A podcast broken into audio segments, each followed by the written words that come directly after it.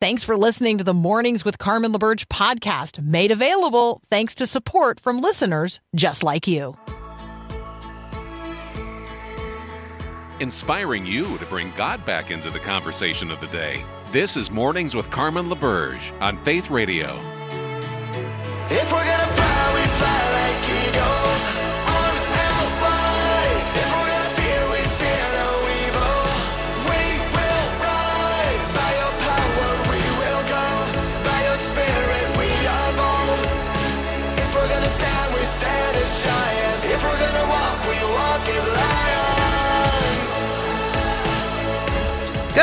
Morning. Good morning. It is the 4th of January, 2023. I'm Carmen LaBerge. You're listening to Mornings with Carmen on the Faith Radio Network. Thank you so much for including us in your day. Today's Growing Your Faith verse of the day comes from Joshua chapter 1, verse 9. This is my command be strong and courageous. Do not be afraid or discouraged, for the Lord your God is with you wherever you go. This is my command. When we think about commands, I want you to consider um, that God is commanding us here to be strong and courageous and not be afraid or discouraged. Uh, does it seem strange at all to you that God would command us to be strong or to take courage? I mean, have you ever actually like tried commanding someone to stop crying, to stop being afraid? Um, command here is an interesting use of um, of of God's authority, right? So, what's exactly happening here? God is saying, This is my command. I want you to be encouraged, not discouraged. I want you to be full of faith, not full of fear. Look, I'm right here. I'm with you. Be strong and courageous. This um this command is one to be strengthened, strong and courageous, be strengthened in the inner being, in the inner man, to be filled with the very courage of a person who knows who they are because they know whose they are. Like, right? We know in whose presence we live and move and find our being. We know that God is with us, and by the power of the Holy Spirit, God is dwelling within us. Be strong and courageous, knowing that I, the Lord your God, am with you. I mean, what was true here um, of the individual person, Joshua, is true of each and every person who is in Christ. Jesus says to you, I will never leave you. I will never forsake you. The Holy Spirit of the living God is with you wherever you go if you are a person who has put your faith in God in the person of Christ. Like, you have the indwelling presence of the very power of the living God of all things. That's pretty encouraging and reason to be strengthened and encouraged and certainly not afraid.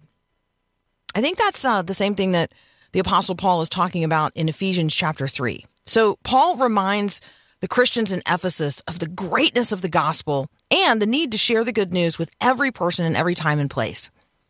And then Paul bows his knee and he offers up a prayer that the Christians would be, um, his Christian brothers and sisters would be possessed of the same kind of spiritual strength that he experiences the same kind of spiritual strength that was called forth in Joshua in today's verse. This is what Paul writes. This is uh, from Ephesians chapter 3. I bow my knees before the Father, from whom every family in heaven and on earth is named, that according to the riches of his glory, he may grant you to be strengthened with power through his Spirit in your inner being, so that Christ may dwell in your hearts through faith, that you, being rooted and grounded in love, may have strength to comprehend with all the saints what is the breadth and length and height and depth, and to know the love of Christ that surpasses knowledge, that you may be filled with all the fullness of God. Friends, if we're full of the fullness of God, we can't be full of anything else. I mean, you're literally going to be full of God. You're going to be full of faith. You're not going to be full of fear. Paul goes on to conclude with this Now to him who is able to do far more abundantly than all that we ask or think, according to the power at work within us. What is that power at work within us? That's the very power of God by the presence of His Holy Spirit. To Him be glory in the church and in Christ Jesus throughout all generations, forever and ever. Amen. Hey, those all generations that Paul is talking about, that's you and me. That's you and me. And so let me encourage you today to be strengthened in your inner being. Be strong and courageous. Do not be afraid or discouraged. For not only is God with you, God is actively working within and through you. God is with you in ways that Joshua could have only imagined. You are literally possessed by God's Holy Spirit and a treasured, treasured possession of God's heart. You are God's child. Revel today in the truth that God is with you right now and take courage. Jesus Christ has overcome the world. As we make this uh, transition from an old year to a new one, I want us to consider that the year now past was a year of the Lord, and the year now before us is also a year of the Lord.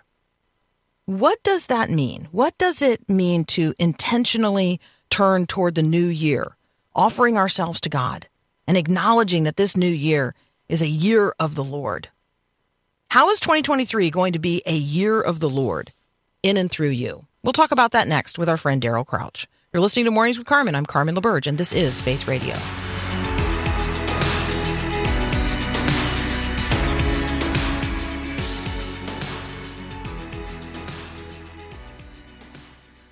Whoa, I've seen fire and I've seen rain.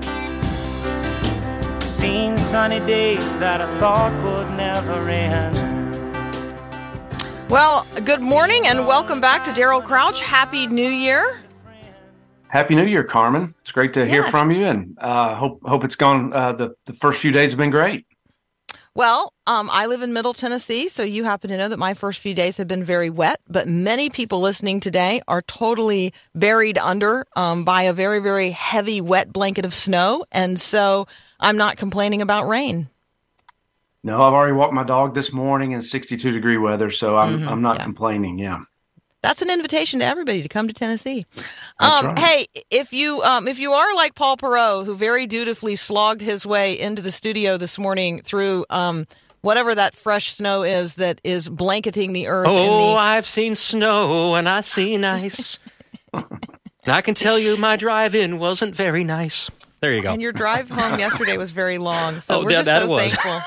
We're so we're so thankful for you, Paul. So I um I want to start this year by being sure that we um we affirm our gratitude for one another. And so Daryl, thanks again for sharing time with us um, week in and week out. We really appreciate it. When um when I was thinking about uh, how to lead off our conversation this year in terms of actually bringing the living word of God into you know the living reality of our day to day lives, this conversation about what it means to live in the reality of a year of the Lord, and particularly the year of the Lord's favor, came to mind. And so, um, obviously, we're referring there not only to what Jesus says in Luke chapter 4 in laying claim to these verses, um, but what the prophet Isaiah says in chapter 61. So, can you lead us into a conversation about these verses and um, and either read Isaiah 61, 1 and 2, or from uh, Luke 4, where Jesus quotes that passage?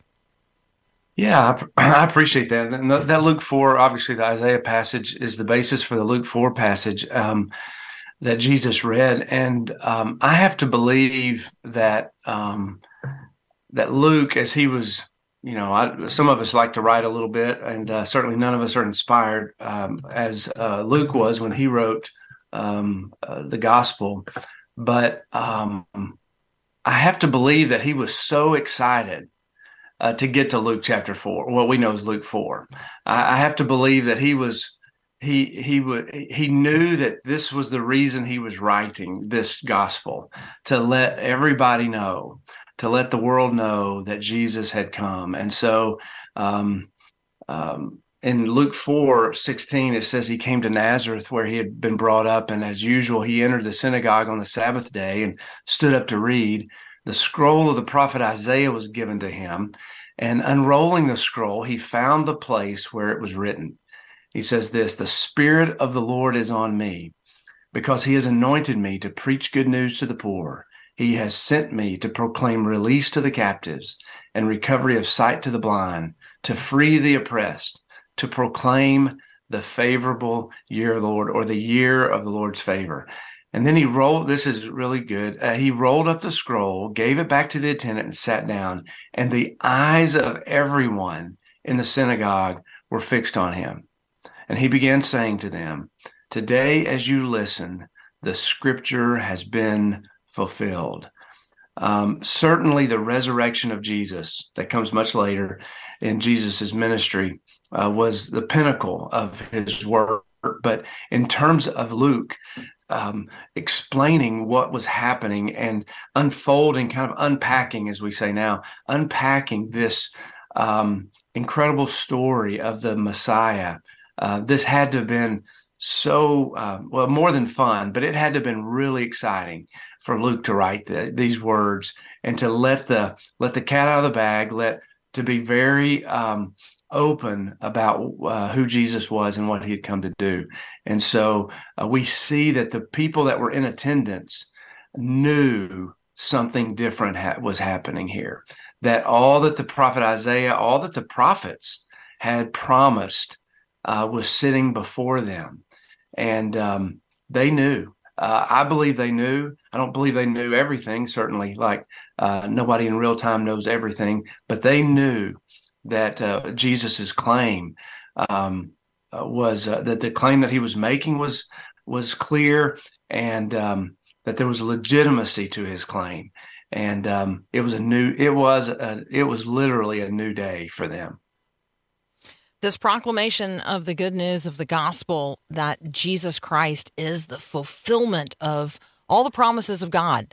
Um, this is this is something that like dawns on each one of us who now call ourselves Christians. Like there was a point in time when it dawned on you that Jesus hmm. Christ really is the living God. Um, and that he really is the savior of the world and that he really has done for you what you could not do for yourself. So I want you to just to imagine for a moment that you were sitting in that synagogue on that particular um, Sabbath and Jesus, uh, whom you had known because he had grown up in your community, um, unrolled the scroll and read these verses and then sat down and said, you know, today, today, these, these verses, mm. these claims of God, these promises of God have been fulfilled in your hearing. We're going to continue talking about these verses and what it means to live in the reality of the year of the Lord's favor. We're talking with our friend Daryl Crouch from Everyone's Wilson and we'll be right back. Thanks so much for listening to Mornings with Carmen LaBerge. Hey, I'm Susie Larson. Hey, if you enjoy what you're listening to here, would you consider subscribing to other great faith radio podcasts like mine?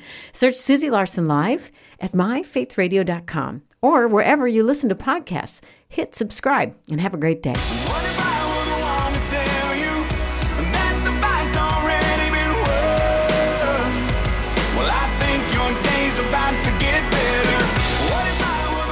Daryl Crouch is here with us. Uh, he um, serves an organization called Everyone's Wilson. You should check it out if you want to know how to impact your local community and actually, you know, like get engaged. You're looking for a model of Christian engagement in the community where you live. Everyone's Wilson is a model of that in Wilson County, Tennessee. Everyone's Wilson.org. Um, Daryl, let's talk about the year of the Lord's favor. Um, historically, the people um, who would have heard that, uh, you know, would have heard the language of Leviticus 25, what it meant to live in the year of the Lord's favor. They would have thought about Jubilee and all that that meant. Mm-hmm. Um, when Jesus says that, you know, that's that's the time you're now living in, um, and for those who are in Christ, you know, w- what does that mean for us? Yeah, it, and it was a it was a um, a phrase that the listeners would have, as you said, been familiar with in terms of this year of Jubilee, this year of freedom, this year where debts were uh, extinguished and are expunged, and um, people were set free from um, captivity, if uh, or of, of, of, indebtedness and um, servanthood, if they chose. Um, it was it was a year of celebration. It was a year of freedom. And when Jesus used the term, we, we believe he was speaking about more than one year and 365 days. Uh, he was speaking of a, a new era had emerged, the era of the kingdom, an era of the Lord's favor, an era uh, where freedom was um, now available in the in the work of the Messiah who had come, who was Himself. And so, I think uh, for us, the the year of the Lord's favor, the favorable year of the Lord, is this season that we're now in that was really inaugurated in this moment, which is really uh, really neat. It's a really encouraging passage. And um, Jesus is saying, listen, a new day has come. And the good news of the kingdom is present. It is you, there is no more waiting. And, um, and he was saying that his life, his purpose in being on the planet was to usher in this um, favor of the Lord, this era of grace, this era of salvation, good news of great joy, which will be for all the people uh, that, uh, that the shepherds heard proclaimed on Christmas morning. And so he's saying, listen, I am him and there is no more waiting. Um, and, and I think for us, as I think about uh, Jesus um, making this statement, he was saying, listen, my life is oriented around, my life and purpose is oriented around ushering in the kingdom. Um, the the rule and reign of Jesus now and forevermore to set all of us free from our sin, to conquer death, sin, and the grave on our behalf. Like this, this reconciliation with God is available. It is present in front of you. And so he was saying, listen, I am going to orient my entire life around this good news. And I think for us, as we start our new year, and many of us have made plans, and many of us, you know, have have kind of re-upped on some priorities in our lives, which I think is a wonderful exercise. I, I think it's one. I think it's a a great time to reset. But the question is, as we're making New Year's plans. Um, is to ask ourselves, are we orienting our lives around the kingdom? Are we orienting our priorities around the rule and reign of Jesus, of proclaiming the release to the captives, the spiritual captives, to the spiritually blind? Are we orienting our lives around uh, showing and sharing the gospel? Um, is that is that kind of the the motivating uh, drive behind the New Year's uh, resolutions and plans and priorities and calendars that we're making? And um, when we know that our purpose is to join Jesus's kingdom work, then um, uh, the the priorities, the daily habits uh, follow after that. And so I think for us, um, as it was for Jesus, he said, "Listen, I'm orienting my life around this, and I'm inviting you to join me." And um, this is good news of great joy. It's still good news of great joy for our neighbors, for our kids, for our grandkids, for um, those in our circles of influence. And uh, how then will we live out this good news? And um, it's really a, a New Year's kind of question for me.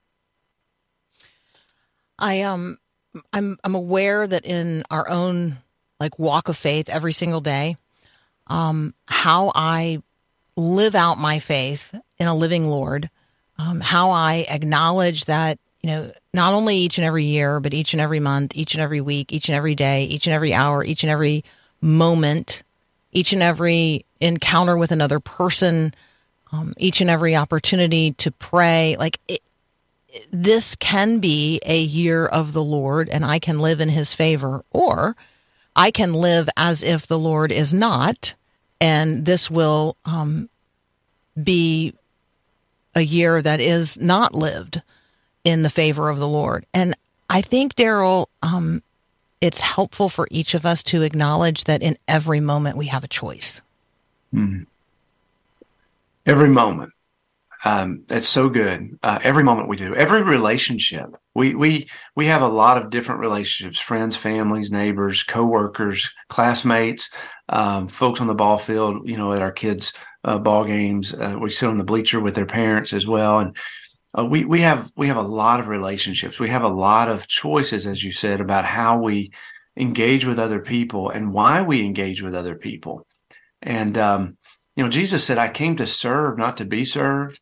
And I wonder sometimes if we went into a restaurant or we went into the bank or wherever we need, we do need service for sure. But wonder what would happen if we walked in saying, "I wonder how I can serve in this room. I wonder how I can." Serve the table in some way. Obviously, the, the waitresses or the waiter, they have responsibilities, but I wonder how I can serve them. I wonder how I can bless their lives. I wonder how I can add value to the bank teller or to the the service uh, person who's at the at the counter. I wonder how I can serve my employees who work for me. I wonder how I can add value to their lives. It's more than a paycheck. Uh, how can I invest in them personally? And um, I think the the question is if if if if I orient my life around the kingdom and around Jesus' rule and reign and the hope that He has has come to bring, um, what does that look like in the in the daily choices, and the daily relationships, um, in the way that I posture myself in my own home?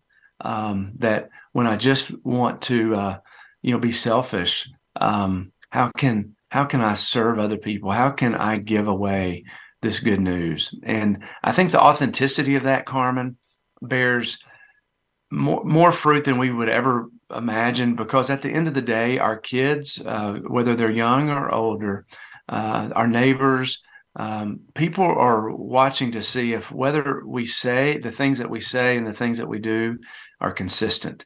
And when they see authenticity in our lives, uh, they see something very compelling, and um, that's that's worth following. And uh, otherwise, we're just peddling, you know, uh, more content for people. But mm-hmm. this is this is life that uh, Jesus came to give, life and life abundantly. And as we uh, again um, calibrate our lives and and plan our days and navigate our relationships in a way that that invites people to follow Jesus with us um, in authenticity in in in the commonplaces. Um, God does remarkable work. Jesus spent, and I'll say this: Jesus spent a lot of time in obscure countrysides with a few people. Um, he spent just a lot of time doing normal, mundane things, um, and um, with with really ordinary people. And um, you know, those people went on to change the world and become, you know, the pillars of our faith, the heroes of our faith. And so I think as we um, um, are careful not to discount the mundane, ordinary, everyday relationships and choices we make, God will do something incredible. So good. Daryl, um, as always, thank you so much. We look forward to spending time with you throughout this new year. That's Daryl Crouch. You can find him at everyone'swilson.org. You're listening to Mornings with Carmen. I'm Carmen LaBerge. This is Faith Radio.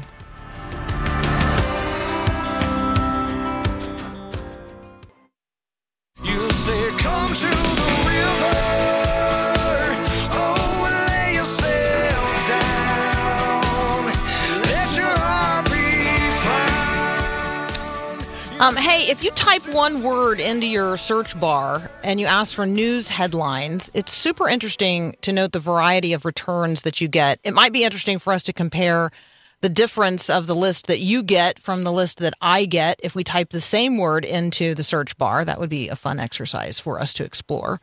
Well, this morning, in anticipation of the conversation with Don Johnson about his documentary film Dysconnected, in which he chronicles the story behind the transgender explosion in the culture today, I typed the word transgender into my Google search bar and asked for news headlines.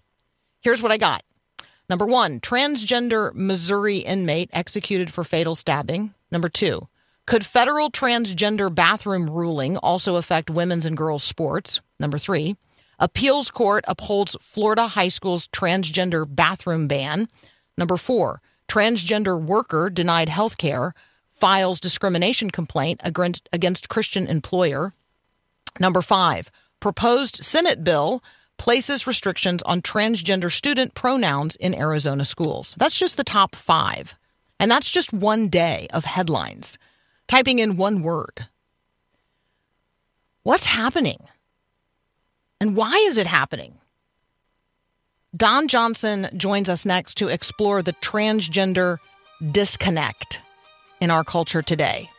Disconnect, dis with a Y, is the name of the documentary.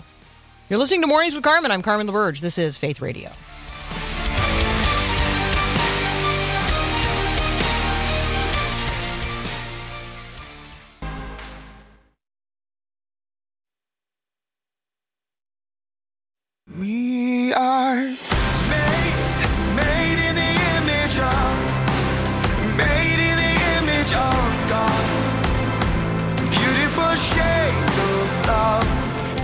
This is a topic that is top of mind for each and every one of us. We are all affected by the transgender phenomenon, or what we might call a transgender tsunami that has swept across the nation. We have an opportunity today to talk with Don Johnson. He's an author, he's also a filmmaker, and he has a movie that you're going to want to check out dysconnectedmovie.com. And dysconnected is D Y S, dysconnectedmovie.com. Don, welcome to Mornings with Carmen. Hey, thanks, Carmen. Good to be here. Yeah, thank you so much. So, when you encounter something that you find disruptive and you want to do more research on, you actually set about it in a way that is different than maybe the rest of us do. So, talk just talk about your approach as a documentary filmmaker to this topic of seeing what was happening across the country related to this transgender uh, revolution. Yeah, I uh, so I'm a dad too, not only a filmmaker, but uh, a dad of uh, four kids, three teenage girls, and yeah, I saw it like I'm a news hound too. So I saw the trans thing, you know, sort of taking root and you're having to show your pronouns and this sort of thing.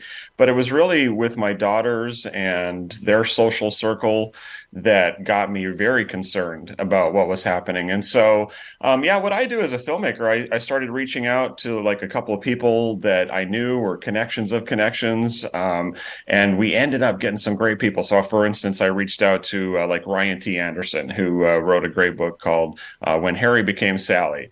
And I said, Hey, Ryan, I'd like to sit down with you. And he was very nice about it. And then we talked to people like Abigail Favale, who has a new book out called The, the uh, Genesis of Gender she was writing it at the time, and uh, it just sort of steamrolled after that. They they said, "Hey, maybe you should talk to this person and this person." We started talking to some uh, detransitioners. Um, the the girl in the film who sort of provides our narrative arc. Her name is Daisy.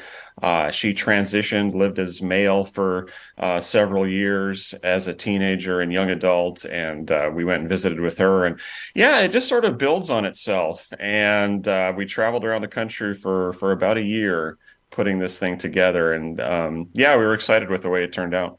Yeah, it's excellent. Um, and I want to encourage uh, if you're listening right now and you certainly want to know more, Dysconnected Movie is DYS, dysconnectedmovie.com. We love Ryan Anderson. We've had Abigail Favale on the show to talk about the genesis of gender. Carl Trueman is also another favorite of ours. And so, yeah. you know, when you feature conversations like that with people who have done the hard work um, and they know what's going on and you've brought them to the fore and then just the conversations with uh, with with and about Daisy just so very helpful.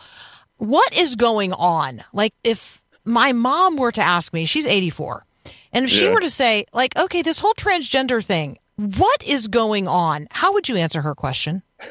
yeah, it's uh, it, it, would be flabbergasting, wouldn't it? it? To especially to the older people who don't realize like how quickly this has taken root. Um, if I could summarize it, I would say we have a uh, a trans-industrial uh, industry, the trans-industrial complex, big trans, if you will, run by uh, a few very powerful people that have managed to create a top-down money-generating machine, a vortex that ideologically, for several reasons, but ideologically has taken over most of the main institutions in our nation. So the educational industry, the counseling industry, the medical industry have now become enslaved to this really strange, cultish, ideological uh, notion that's making some people a lot of money. And what's happening is it's sucking these uh, teenage girls, especially, uh, people may not know. They're like, well, the trans thing isn't that a bunch of middle aged men running around in dresses? I mean, it does seem that way sometimes. That's actually not the main problem right now. It's the tens of thousands, even hundreds of thousands of teenage girls that are getting sucked into this vortex where they are being told that um, if they have any sort of emotional issues, really, any sort of psychological issues, any sort of trauma in their past, they're being told, well, the issue here is that you were born in the wrong body and that we need to medically intervene with your body to change it uh, and make it what you it, you think it should be. So they're putting them on puberty blockers, prepubescent kids, you know, six, seven years old, up to ten years old, putting them on puberty blockers, uh, followed by cross-sex hormones, followed by a regiment where they are very quickly led into uh, surgery. Um, you're having 15 year old girls getting their breasts removed, uh, followed by um, less often, but too often, unfortunately, what they euphemistically call bottom surgery. Uh, so basically, they're mutilating these young kids' bodies uh, and permanently uh, changing and disfiguring them with off label hormones that are doing unbelievable damage. I mean, it's a yeah, you, you talk about talking to like your mother. It's like they it's hard to imagine. Like it's hard to really get your mind around how um, crazy this is. All right, so we are talking with Don Johnson. The documentary is Dysconnected Movie. So you go to dysconnectedmovie.com. Um, we're going to continue our conversation in just a moment, but let me give you this statistic. According to the American Society of Plastic and Reconstructive Surgeries, in 2020, nearly 230,000 cosmetic surgeries and nearly 140,000 other cosmetic procedures were performed on teenage girls ages 13 to 19. What is going on and how did it come to this? Who is behind it and what is coming next? We're going to ask Don Johnson next here on Mornings with Carmen. Please prayerfully consider making a tax deductible gift to Faith Radio before the year ends. You can give now by texting the word give to 877 933 2484 or join the support team at myfaithradio.com. Thanks a lot.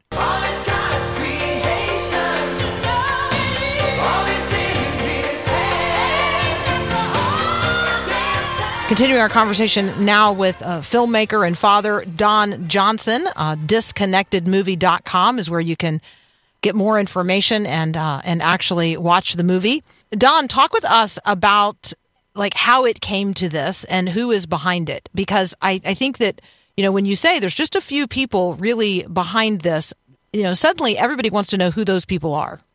Yeah, well, and and I should preface this by saying I don't actually think it's like a smoky back room where you have like three or four uh, people, you know, nefariously putting this um, thing together. It's it's not necessarily that, but it is a top down movement. It's not some grassroots thing where a bunch of girls who previously, you know, would have had to hide their transgender identity now coming out of the closet. It's nothing like that. Uh, it is a top down. It's pushed on um, educators, it's pushed on doctors, it's pushed on counselors, and they're now pushing it on kids. So, where did that come from? Well, I actually go back to the beginning of the sexual revolution, uh, where we disconnected, another reason for the, the title, we disconnected people's identity from their bodies. And so you had like second wave feminism uh, came along and said, you know, to be a woman, you don't have to acknowledge that you are a reproductive person, right? Like you can separate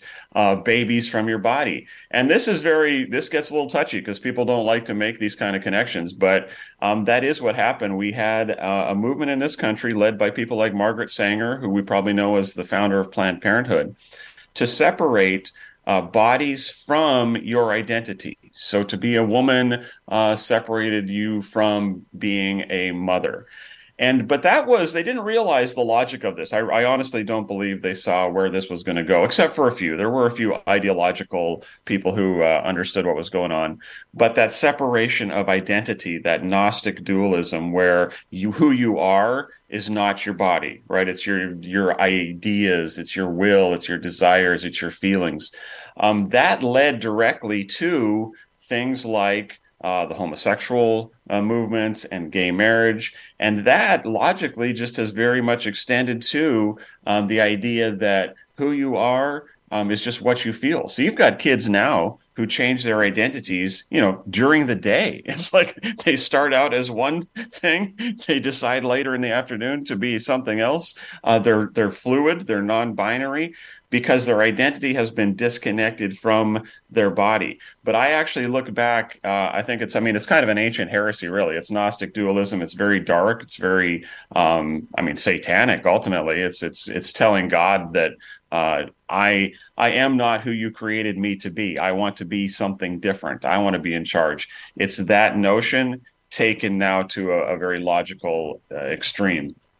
Yeah, uh, telling God that I don't receive nor appreciate that you made me as I am on purpose and for a purpose is a good way of framing this conversation. We're talking with Don Johnson. He is a documentary filmmaker, dysconnectedmovie.com. Uh, disconnected from your body, disconnected from your family, disconnected from reality. Um, maybe one of the things that people might appreciate understanding is this uh, this whole concept of dead naming and um, really how that is robbing families of their connection to one another. Yeah, this is a very anti-family movement, and it's something that uh, I sort of knew as I started um, making this movie, but really was hammered home to me as I uh, as I continued to talk to people.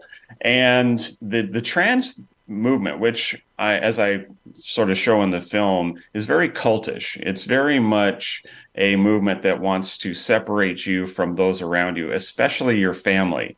And so um, one of the first things they do is want you to change your name. And so, this term, if you're familiar with the movement at all, they have a term for dead name, which is the name that your parents gave you. Well, you are not, not only do you forget that, but it is a great offense to even bring that up or reference your dead name, that old you, um, that that uh, connection you have to your old life, and especially to your parents, who, by the way, gave you that name and thought about it very carefully and put a lot of time and effort probably into that, and it means a lot. That has to be killed. That has to be separated. Um, and this this killing of the old person is really an essential part. And if you think about, it, I mean, that's what cults do, right? Cults separate you from your family. They separate your former identity uh, from you, and you're now your whole identity is wrapped up in the new group. And yeah, I think the dead naming uh, whole idea really brings to the fore just how anti-parent, how cultish this movement is. Um, Don, uh, a, a, number of years ago, I don't know, close to 10 years ago now, you wrote um, How to Talk to a Skeptic, an easy to follow guide for natural conversations and effective apologetics. I'm thinking that the culture of radical unbelief that you were seeking to talk to 10 years ago is even more different now. The rise of the nones, this uh, public yeah. pride people take in deconstructing their faith um, and leading other people to do likewise. I guess I'm wondering how today might you tell the world its story, you know, recognizing the reality in which we now live? Yeah, no, that's a great question, Carmen. I think the idea that we have to understand the worldview behind these things like that and that's what how to talk to a skeptic um, was all about in fact i've been teaching some high schoolers that book just recently so it's, it's interesting you bring that up um, but it does apply very much that we have to understand what are the the broad worldview beliefs behind this movement. And this is something that I think even in the mainstream press that it's not getting talked about enough.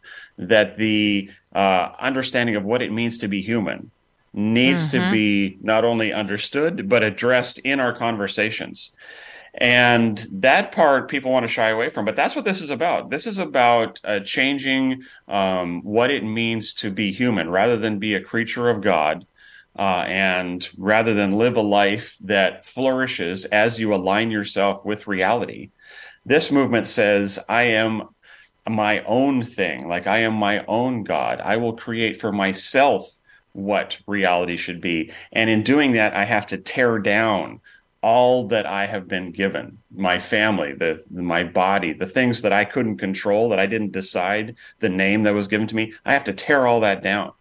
Um, so understanding like competing worldviews is what's going on here, and discussing at that level, uh, which again is what I go through in that book, I think is absolutely key. Like if we could understand that this ultimately is a a philosophy, uh, a Gnostic, I would call it satanic philosophy that is trying to undermine um, Christianity and really the, uh, a, a Judeo-Christian understanding of, of reality. Um, if we could have conversations on that level, I think it would really help us quite a bit.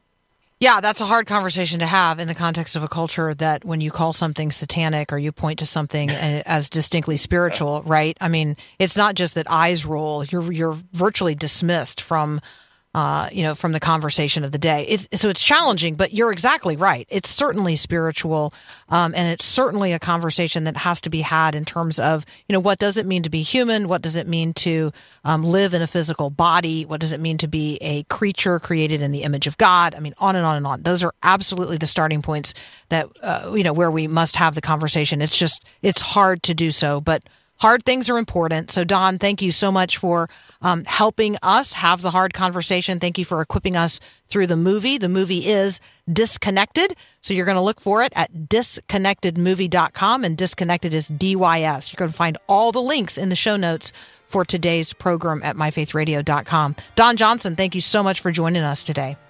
It's been a pleasure to talk to you, Carmen. Thanks so much for having Yeah. me on. Likewise.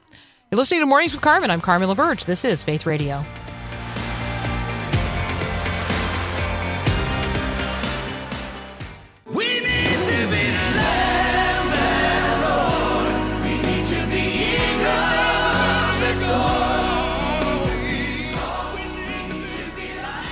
So many of you um, asking uh, questions about resources for families who are um,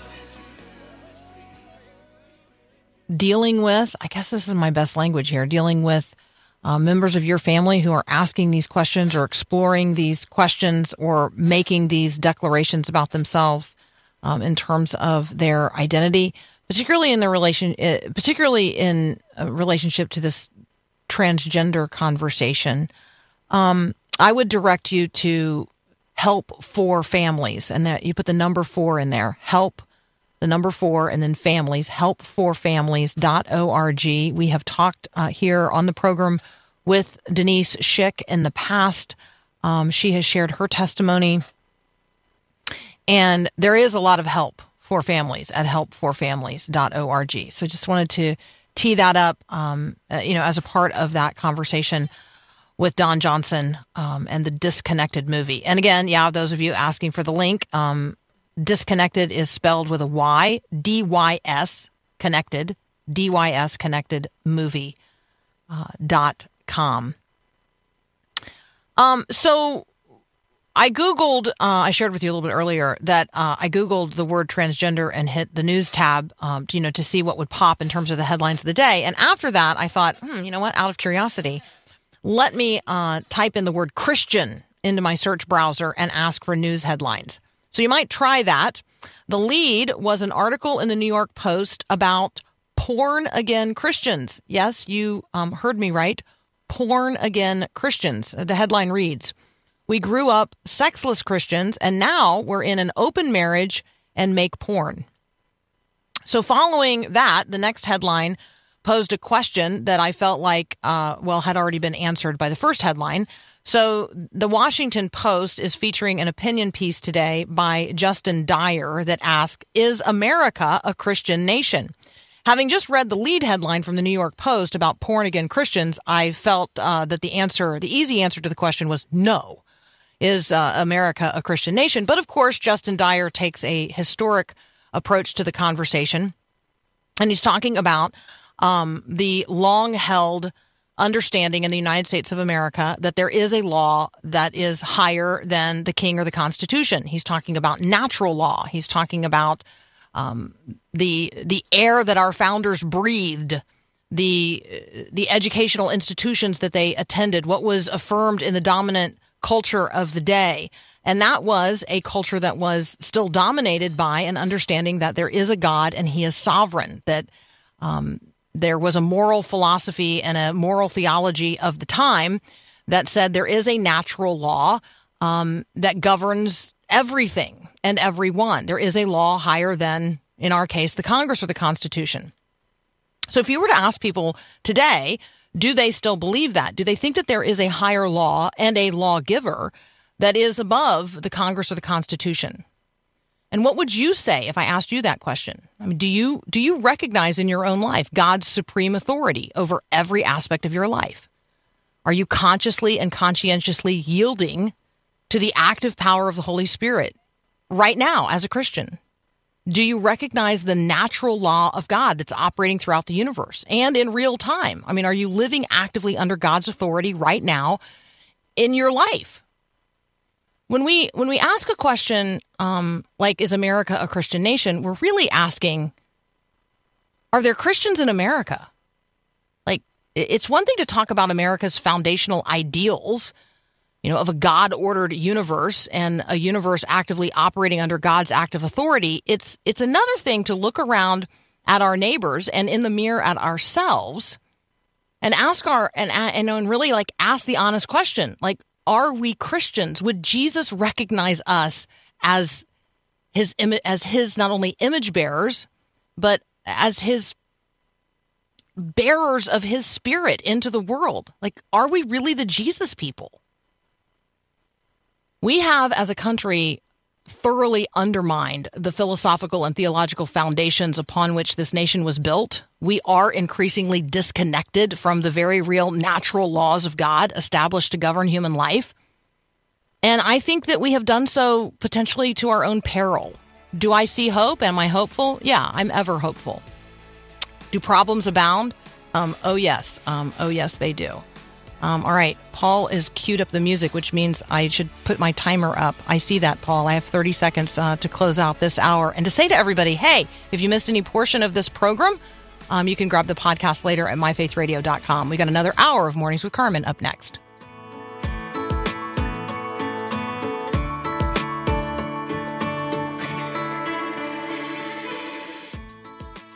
Thanks for listening to Mornings with Carmen LaBerge. Podcasts like this are available because of your support. If it's important to you to hear things that encourage your faith, click the link in the show notes to give now. And thanks.